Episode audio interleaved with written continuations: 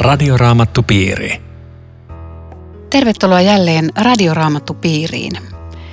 Tänään käymme käsittelemään ensimmäisen korinttilaiskirjeen lukua 10.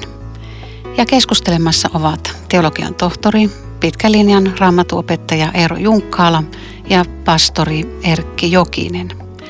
Minun nimeni on Aino Viitanen ja tekniikasta huolehtii Aku Lundström. Paavalilla oli paljon asiaa korinttilaisille, monenlaisia ohjeita ja, ja kehotuksia. Ja nyt on vuorossa joitakin varoituksen sanoja. Nyt tässä luvun kymmenen alussa Paavali yhtäkkiä alkaakin puhumaan vanhan testamentin teksteistä, viittaa niihin. Ja miten hän yhtäkkiä tällä tavalla nyt hyppää, hyppää tähän maailmaan ja mitä mahtaisi tarkoittaa tuo jakeessa kaksi oleva ilmaisu pilvessä ja meressä kastettu? Se liittyy siis vanhan testamentin maailmaan, jossa kansa meni meren poikki ja jossa Jumala johti kansaa pilvessä, tai pilvi kulki kansan edellä johdattamassa. Tämä, tämä on siis todellakin aika poikkeuksellinen, jos ajattelee korinttilaiskirjan kokonaisuutta tämä alkujakso ja sen avain on oikeastaan jakeessa 11. Nämä tapahtumat ovat varoittavia esimerkkejä ja ne on kerrottu ojennukseksi meille, joiden osana on elää lopun aikoja. Toi varoittavia esimerkkejä, siinä on kreikan kielen sana typos, eli typ, siitä tulee tänne typologinen raamatun tulkinta, jota Paavali tässä käyttää. Hän ottaa vanhasta testamentista tapahtumia ja sanoo, että ne tarkoittaakin uutta testamenttia eli, ja, ja meitä. Eli siellä kallio on Kristus. Tämä on huikea siirtymä. Kallio oli kallio, mutta nyt yhtäkkiä kallio onkin Kristus. Ja tämä on, tämä on vanha raamatullinen selitysmalli. Raamattu itse käyttää sitä, vanha kirkko käytti sitä, että vanhassa testamentissa on paljon esikuvia, jotka viittaa tulevaisuuteen, yleensä Kristukseen. Siellä on henkilöitä, siellä on Melkisedekit ja muut, jotka sitten Uusi testamentti tulkitsee. Hän oli Kristuksen esikuva. Ja tätä kaavaa Paavali käyttää tässä ja tämä vetää siitä aika, aika huikeat johtopäätökset. Oliko Kristus mukana jo tässä erämaan vaelluksella? No aivan epäilemättä oli.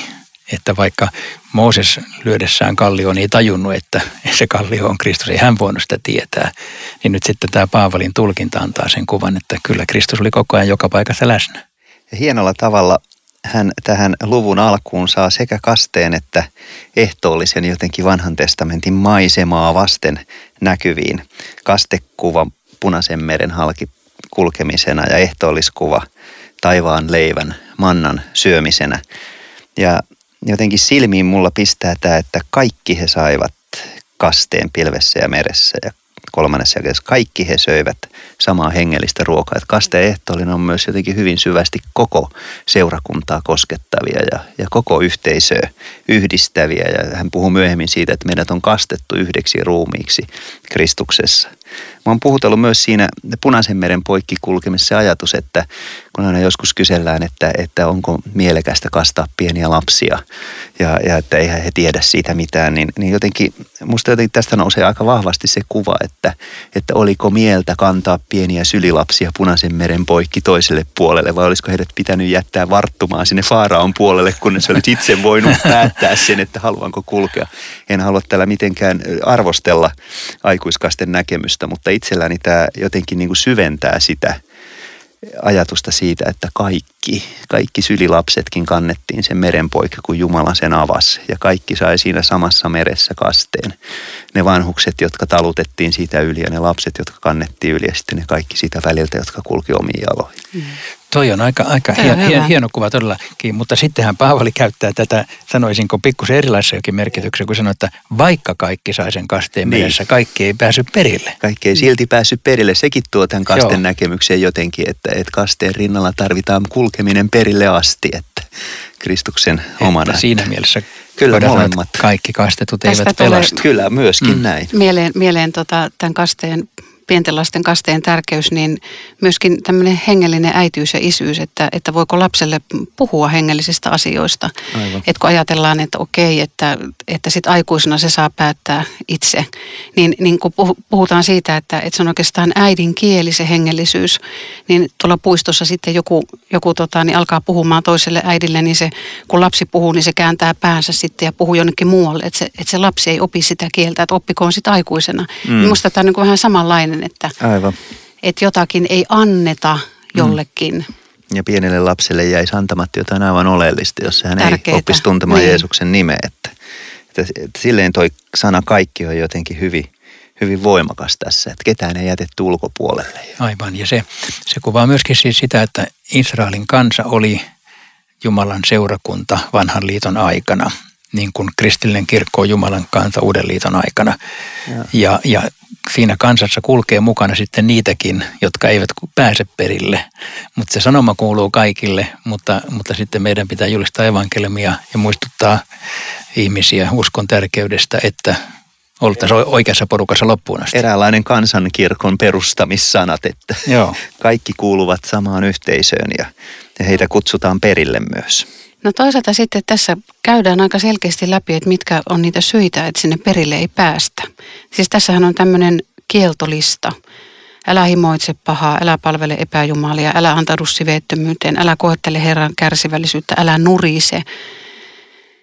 Nämä on aikamoisia kehotuksia. Mä itse jäin kiinni tuohon, että miten te ymmärrätte veljet tämän jakeessa yhdeksän mainitun Herran kärsivällisyyden koettelemisen. Mitä, mitä se voisi olla? Kyllä kai se on sitä, mitä nämä, nämä muutkin jakeet, eli että jos rupeaa tieten tahtoin tekee Jumalan tahdon vastaisesti, niin, niin silloin, silloin Jumalan pinna palaa ja sanoo, että ei, ei, ei tuolla tiellä päästä perille.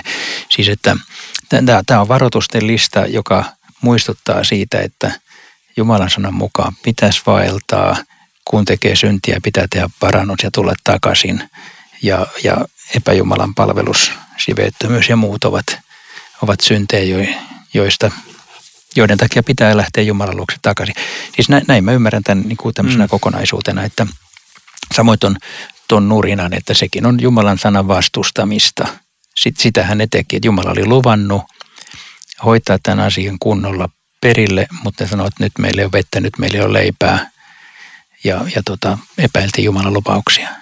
Herran kärsivällisyyden koetteleminen on jotenkin niin tämmöistä tietoista armon venyttämistä ja venyttelemistä mihin tahansa suuntaan, että kuinka paljon Jumalan kärsivällisyys kestää.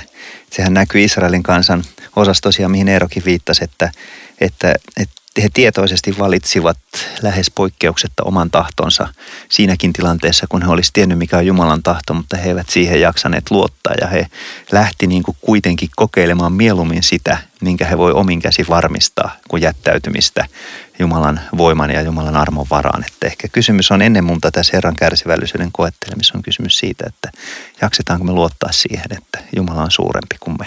Eikö me, meillä on taipumus vähän varmistella, että vaikka me tiedetään, että, no, että Herra huolehtii, niin sitten me kuitenkin lähdetään itse siinä touhuamaan. Että... Niin ja se, sehän on oikeastaan jossain mielessä käsittämätöntä, mutta toisaalta hirveän käsitettävää, että, että siis Jumalan valittu kansa kulkee autiomaassa ja napisee melkein koko ajan Jumalaa vastaan ja kun lukee vanha testamenttia pidemmälle, niin huomaa, että valittu kansa on lähinnä Jumalaa vastaan napiseva kansa koko ajan. Eli Joo. siis ajattelet, että kuin ne voi olla niin tyhmiä, että Jumala antaa kaikki lupaukset ja johdattaa kaikki paikat ja aina ne nurisee. Sitten kun rupeaa miettimään omaa elämäänsä, niin, niin hetkinen, näin se taitaa olla vielä tänäänkin. Peilistä katsoo yksi niistä tyhmistä, näin. jotka... Juuri näin. Ihmisellä on usein myöskin varmaan aika hyvät luulot itsestään ja omista voimista, että miten, miten tässä klaarataan. Tässä jakeessa 12 varoitetaan tämmöisestä asenteesta. Mutta sitten kumminkin tässä jakeessa 13 sanotaan, että, että Jumala sallii – Jumala antaa teidän joutua koetukseen. Miten teidän mielestä on niin kuin yhdisteltävissä tämmöinen paradoksi, että toisaalta Jumala antaa meidän joutua koetukseen ja kumminkin isä meidän rukouksessa meidän pitää rukoilla, että älä saata meitä kiusaukseen. Hmm. Miten nämä on yhdistettävissä nämä kaksi asiaa? Ja tästä tulee myös vahvasti esiin tämä, mihin äsken viittasin tuossa Herran kärsivällisyyden koettelemisessa, että siinä on tekemistä nimenomaan luottamuksen kanssa, että Paavali huudahtaa tässä suorasta, että Jumalaan voi luottaa. Mä, mä luen ihan tämän jakeen 13. Joo, lue tämä, on, tämä on hirveän hyvä. Teitä kohdannut kiusaus ei ole mitenkään epätavallinen. Jumalaan voi luottaa. Hän ei salli kiusauksen käydä teille ylivoimaiseksi, vaan antaessaan teidän joutua koetukseen, hän samalla valmistaa pääsyn siitä niin, että voitte sen kestää. Että tässä on, tässä on toisaalta rohkaisu. Jumala antaa voimia koetusten tullessa. Toisaalta tästä muistuttaa siitä, että niitä tulee ja, ja kaikissa niissä me ei, ei oikeasti kestetä, mutta, mutta että niiden läpi Jumala kuitenkin kantaa meidät. Niin kuin, niin kuin toi vanhan liiton porukka, niin nehän ei kestänyt kaikkia koetuksia ja silti se oli Jumalan kanssa Jumala vei, vei, sitä, vei sen perille. Että minusta tämän raamatun kohdan yksi merkitys on se, että niin kuin tartu Jumalan lupauksiin, että näissäkin koetuksissa saat voiman ja hän, hän kantaa sut näiden yli. Vai miten, vai miten te Joo. kuulette tämän? Ja, ja, ja kun sä kysyit tästä, että Jumala sallii koetukset ja Jumala sallii kiusaukset, niin toisaalta on myöskin niin, että ihminen ei olisi ihminen, jos elämä olisi pelkkää myötäkäymistä. Että ih- ihmisen niin kuin koko identiteetti, koko olemukseen kuuluu se, että hänen elämänsä on sekä myötäkäymistä että vastoinkäymistä. Ja että hänen elämässä on sekä iloa että surua ja, ja riemua ja tuskaa. Että, että se joka tapauksessa kuuluu ihmisen elämään. Ja kaksi ihmistä voi suhtautua siihen kahdella eri tavalla. Toinen kokee, että, että tämä on Jumalan koetus mulle ja mä selviän tästä Jumalan armon avulla. Ja toinen ajattelee, että elämä on sattuma eikä näillä millään ole mitään muuta merkitystä kuin että näitä nyt vaan tulee. Ja ei me voida etukäteen tietää, kumpi on oikeassa, mutta silti mä mieluummin kuljen sitä tietä, että mä luotan siihen, että tämä on Jumalan mulle sallimaa ja hän näkee mut tämän keskellä ja hän vie mut tästä läpi ja mä voin häneen luottaa. Ja lopussa sitten selviää, että kumpi näistä kahdesta oli oikeassa siinä, että onko kaikki elämässä sattumaa vai salliiko Jumala tämän kovan paikan tulla mun elämääni ja siitä huolimatta hän on mun elämässä läsnä ja pitää musta huolta. Joo, eli tämä sall- salliessaan koetuksen antaa, antaa sen viestin, että kristitty ei selviä ilman koetuksia. Niin kuin ei kukaan ihminen. Niin kuin ei kukaan ihminen. Et, et Eikä kuuluu. ilman Kristusta ni- niissä koetuksissa. Ei että tavallaan ne Joo. luulot ihmisy, mm. ihmisen voimasta ja kyvystä niin otetaan pois. Tämä on loppujen lopuksi aika armollinen jae myöskin, että, että mä saan myös nähdä sen, että nämä kaikki kovat ja rankatkin asiat mun elämässäni tapahtuu niin, että, että, että Jumala on läsnä. Että ne ei tapahdu Jumalan tietämättä ja ne ei tapahdu ilman, että hän näkee ja hän on tässä läsnä ja hän myös valmistaa tien eteenpäin. Että, että joka tapauksessa ne samat ahdingot meitä kaikkia ihmisiä koskettaa. Joka tapauksessa jokainen meistä ihmisistä kuolee. Joka tapauksessa jokainen meistä ihmisistä sairastaa. Mutta mitä mun elämässä tapahtuu sen sairauden kuoleman edessä tai sen keskellä, että mulla on joku tosi tiukka paikka, niin siinä jotenkin koetellaan se, mitä Paavali huudahtaa tässä, että Jumalaan voi luottaa. Mä voin vahvistaa, että voi. Ja, ja nyt mulla tuli niinku semmoinen ajatus tästä, että me useasti ajatellaan kiusauksia ehkä jonain semmoisena niin kuin tekona. Mm. Mutta kun tässä Paavali varoittaa epäjumalien palvelemisesta, niin meillä on varmaan elämän vaikeuksissa kiusaus kääntyä ainoan oikean todellisen Jumalan luota pois, hakemaan apua niistä kultaisista vasikoista. Joo. Ikään kuin, että Helpotusta äkkiä. helpotusta äkkiä nyt mulle ja heti. Että, että varmaan se on se kiusaus kansalla erämaassa, että käännytään toisten jumalien puoleen. Ja se on toisaalta inhimillistä ja ymmärrettävää, koska hädissä ihminen kokeilee kaiken. Että, että Venäjällä kohtasin semmoisen äidin, joka, jonka pieni lapsi sairasti ja hän oli ensin vienyt tätä äiti tätä lasta ortodoksikirkkoon siunattavaksi ja sytyttänyt kynttilän ja sitten hän oli vienyt tämmöisen kansanparantajan luokse, että se olisi loitsinut hänestä sen paan hengen pois. Ja sitten hän tuli vielä tapaamaan luterilaista pappia ja kysyi, että voitko rukoilla tämän lapsen puolesta, että jos hän sitten paranisi. No, auttoiko joku näistä? kun tämä lapsi sitten parani, niin en tiedä miten äiti sitten mietti, että mikä näistä Mikä kaikista näistä auttoi. kaikki- Oliko mm. se niin, että Joo. Kaiken varalta kokeiltiin kaikki olemassa olevat. Musta tämä on jotenkin kauhean ymmärrettävää ja inhimillistä, että kun tämä verenvuototautia sairastava nainen heittäytyi Jeesuksen viittaan, niin, niin, niin se oli yksi hänen viimeisistä kokeiluistaan. Että hän oli jo kokeillut sitä ennen kaikkea, tuhlannut kaikki rahansa. Ja siitä viitantupsusta hänelle löytyi apu, että ei se ole kauhean tärkeää, että minkä takia ihminen heittäytyy Jeesuksen varaan, jos hän heittäytyy, koska Jeesus on siinä tärkeä. Eikä sen ihmisen jotenkin niin kuin syvällisyys, uskonnollisuus tai, mm. tai niin kuin tietoisuus, että kun kohde on Jeesus, niin se on hyvä. Tämä on Radioraamattu Piiri. Ohjelman tarjoaa Suomen raamattuopisto. www.radioraamattupiiri.fi Jatkamme keskustelua ensimmäisen korintilaiskirjan luvusta 10 ja keskustelemassa ovat Eero Junkkaala ja Erkki Jokinen. Minä olen Aino Viitanen. Tuossa puhuttiin äsken siitä, että, että Jumalaan voi luottaa.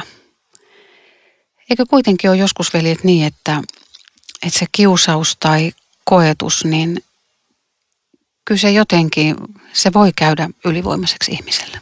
Kyllä se voi.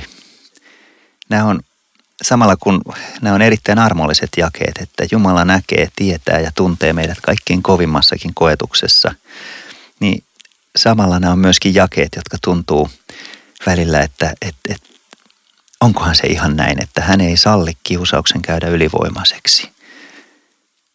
On ollut sellaisissa tilanteissa ihmisten kanssa useamman kerran, että, että inhimillisesti ja, ja, ja kristittynäkin voisi sanoa toiselle, että musta tuntuu, että nyt toi sun kuormas on on kyllä kaikella tapaa ylivoimainen. Että noin paljon ei mun ymmärryksen mukaan voisi kenellekään ihmiselle niin kuin kannettavaksi antaa. Ja tuon kuorman alle niin kuin näyttää, että ihminen nääntyy. Et voi olla, että, että kun katsotaan sitä tilannetta pidemmälle ja jos ihminen siitä ihmeen kaupalla kaikesta siitä taakasta, jota hän kannettavakseen siihen hetkeen on saanut, jos hän siitä jotenkin selviää, niin hän voi ehkä taaksepäin katsoessaan edelleen ymmärtää, että asia on niin, että, että hän ei ole mulle sallinut ylivoimasta koetusta. Mutta silloin kun koetus on niin kuin äärimmäisen raskas ja se tilanne on päällä, niin jos he ei jaksa allekirjoittaa tätä jaetta, niin mä uskon, että Jumalan armo riittää siihenkin tilanteeseen, kun huutaa Jumalan puolelle, että nyt tämä riittää, nyt tätä on liikaa, nyt en enää jaksa.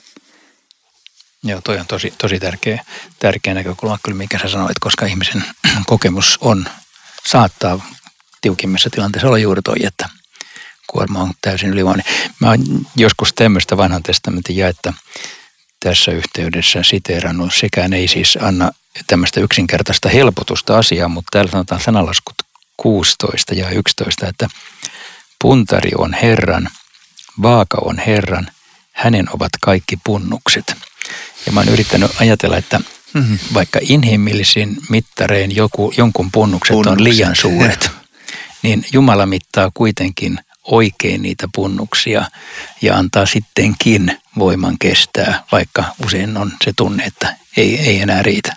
Ja vierestä tuntuu, että ei, ei, niin. ei Herra näin, näin paljon yhdelle ihmiselle. Tästä pitäisi ottaa jo jotain pois.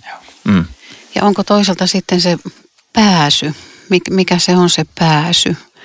Että, että Jumala voi monella tavalla päästää meidät niistä ongelmista, mutta ihminen usein näkee vain jonkun yhden, yhden pääsyn, tien ulos yhden siitä. tien ulos niin. ja Jumalalla voi olla muita ajatuksia. Mm. Mutta toi oli, toi oli tosi tärkeä. No mitä ajattelette, mitä on epäjumalan palvonta nyky-Suomessa? Tästä on jossain vaiheessa täällä puheltukin, että, mm. että se on tietenkin – kaikki se, mikä vie meitä Jumalasta poispäin. Siis, siis, että se ei tarvitse olla mitään konkreettista palvontaa jonkun asian suhteen, vaan, vaan kaikki, mikä meidän sydäntä niin kuin irrottaa Jumalasta johonkin muuhun, niin, niin se, on, se on, voidaan panna tähän kategoriaan, että epäjumalan palvelimista, mikä tahansa tulee tärkeämmäksi. Ja, ja kyllähän meidän elämässä tietenkin, jos millä mittarilla tahansa mitataan, niin helposti ruvetaan – luisumaan siitä, että Jumala ei ole kaikkein tärkein. Että sitä muistutusta kyllä tarvitaan. Ja varmaan ne suosituimmat tässä meidän ajassa epäjumalat on, on, on mammona ja idän henget. Nämä kaksi suosituinta, että, että, että viime sunnuntain Aamoksen profetiassa Aamos näyssänsä sanoi, että ihmiset vaeltaa leipää etsiessänsä pohjoisesta itään. Ne on omituiset ilmansuunnat, että vastailmansuunnat on ihan toisin ainakin mun kompassissa kuin pohjoisesta itään, niin se pohjoinen edustaa sitä vaurasta Israelia ja itä edustaa haamoksella sitä vieraiden uskontojen houkutusta. Ja nämä kaksi epäjumalaa on ehkä meidän, pohjoisen ja idän epäjumalat on meidän ajankin semmoiset ykkösepäjumalat. Pohjoisen vauraus mulla riittää kaikkea ja ja, ja mä selviän itse omasta elämästäni. Tai sitten tämä uususkontojen, idän uskontojen ja uushenkisyyden houkutus, joka on myös erittäin voimakas monen, monen tyyppisessä muodossa, johon ei nyt ehkä tässä ehditä. Mutta. No Paavalin mukaan joku altistaa ihmisen yhteydelle pahojen henkeen kanssa. Ennen kuin mennään siihen, mikä Paavalin mielestä nyt tässä luvussa altistaa sille, niin, niin olisi varmaan hyvä todeta jotain yleisesti – henkivalloista. Siis moni, moni järkeen materialismiin perustava henkilö sanoo, että ei mitään henkivaltoja olemassakaan, pääpirusta puhumattakaan. Mitä raamattu teidän mielestä yleisesti opettaa henkivaltojen todellisuudesta? Ainakin sen, että ne on todellisuutta. Hmm. Mutta myöskin sen, että Jumala on aina suurempi kuin pahat henkivallat. Et muista nämä, nämä kaksi asiaa, että on, on totta, että paha henki on olemassa, demonit on olemassa Jumalan vastustajan todellisuus ja kiusaa meitä, mutta Jumala on aina suurempi ja voimakkaampi. Että ne ei ole mitkään tasa, tasapäiset kumppanit, jotka tappelee mm. keskenään, vaan että Jumala on sittenkin aina ja kaikkialla se kaikkivaltias ja hyvä Jumala, johon me uskotaan. Ja, ja t- tässä tavallaan tässä jännitteessä me eletään, että tämä todellisuus kiusaa meitä, mutta taas sitten, no, jos ajatellaan sitä yksityiskohtaa, että jotkut ajattelevat, että demoneja, demoneja olisi uskovissa, niin se on mahdottomuus. Ei voi, Jumalan ihmisessä ei voi olla riivaajaa. Joo. Ja, ja, ja tästä voi syntyä jos jonkunlaista, että ryhdytään mieleltään järkkyneestä ihmisestä ajamaan pois pahoja henkiä tai, tai fyysisesti sairasta ihmisestä ajamaan pois demoneja. Se voi johtaa niin kuin ihmisen vakavampaan vielä mielen vaurioitumiseen. Että tässä luvussa Paavali jotenkin huipentaa tämän, tämän puheen Kristusyhteydestä ja yhteydestä pahojen henkiin sanalla osallisuus. Ja hän puhuu nimenomaan ehtoollisen maljasta. Jakeessa 16, eikö malja, jonka me siunaamme, ole yhteys Kristuksen vereen? Ja sitten jakeessa 21, te ette voi juoda sekä Herran maljasta että pahojen henkien maljasta. Eli kysymys on jostakin semmoista kokonaisvaltaisesta osallisuudesta, että mitä ihminen sisimpänsä väriksi valitsee. Ja samalla myöskin se, että ehtoollinen on jotenkin hyvin fyysinen yhteys Kristukseen, että se tulee osaksi ihmistä. Nämä on melkein kuin avioliittokuvat, että kaksi tulee yhdeksi. Ja, jos ihminen on tullut yhdeksi Kristuksen kanssa, hänellä ei voi olla mitään osaa eikä osallisuutta pahojen henkien maljaan tai pahojen henkien yhteyteen. Että se on joko tai.